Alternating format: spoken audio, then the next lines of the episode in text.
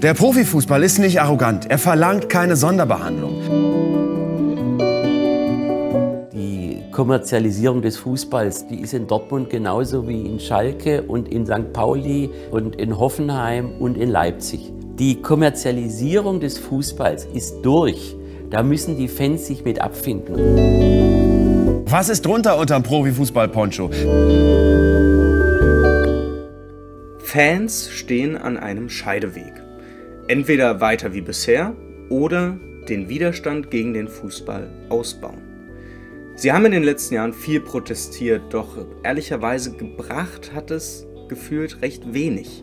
Egal ob gegen Dietmar Hopp oder das Vereinskonstrukt aus Leipzig, der Aktivismus scheint nicht so ganz das Problem zu sein. Was vielmehr fehlt, ist das Verständnis für die Funktionsweise des modernen Fußballs. Die Weltmeisterschaft 2022, die wird in Katar stattfinden, ganz gleich, was die Fans dazu sagen und wie viele boykottieren. Aber wer nur die nächste Ungeheuerlichkeit bekämpft, der rettet nicht den Fußball, der bekämpft nur Symptome eines kapitalistischen Sports. Das Buch speziell hier und das Buch dann im Besonderen zeigen auf, was den Fußballfans fehlt, und wie sie sich gegen Kommerz und kapitalistischen Fußball organisieren können. Dafür braucht es auch einen Blick über den Tellerrand.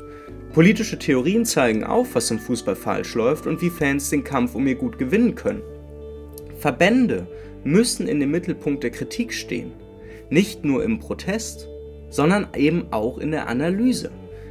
Nahbar und verständlich soll ein Bild entstehen, wie der Fußball funktioniert, warum so vieles falsch läuft und was es auch braucht, um das zu ändern.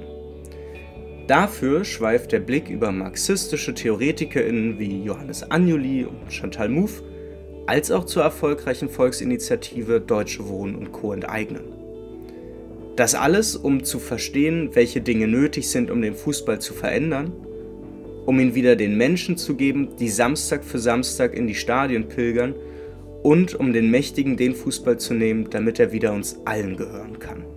Dafür schaltet gerne ab 1. Dezember in die erste Folge des vierteiligen Buchspezials rein.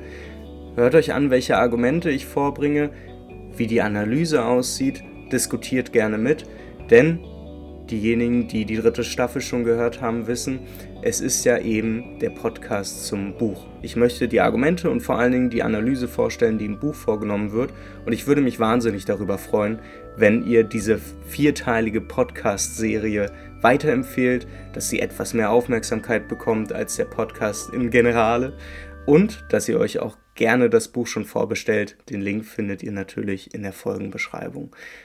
Wir hören uns am 1. Dezember, dann geht's los. Ich freue mich, wenn ihr dran bleibt. Freut euch auf eine packende Episode.